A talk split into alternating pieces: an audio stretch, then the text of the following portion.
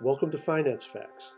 Whether you're cramming for a test or prepping for a job interview, you need to know the facts. Finance Facts.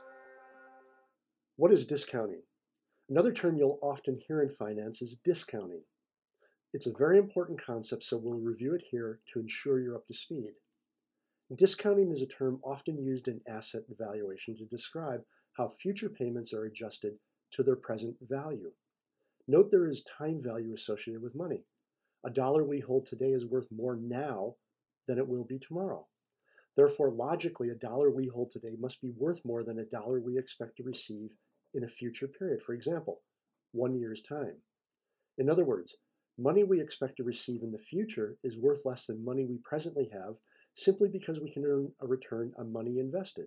Perhaps we can put it in the bank. When funds are discounted back to their present value, their future value will equal the rate of return we could receive by investing the money for the same period of time. Discounting is part of the time value of money, which we've talked about before. And discounting is important because financial assets generally produce cash flows. For example, bonds make coupon payments and stocks pay dividends.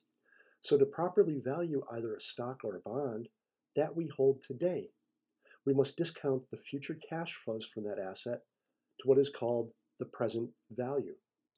Thanks for listening to Finance Facts. My name is Dave Coker.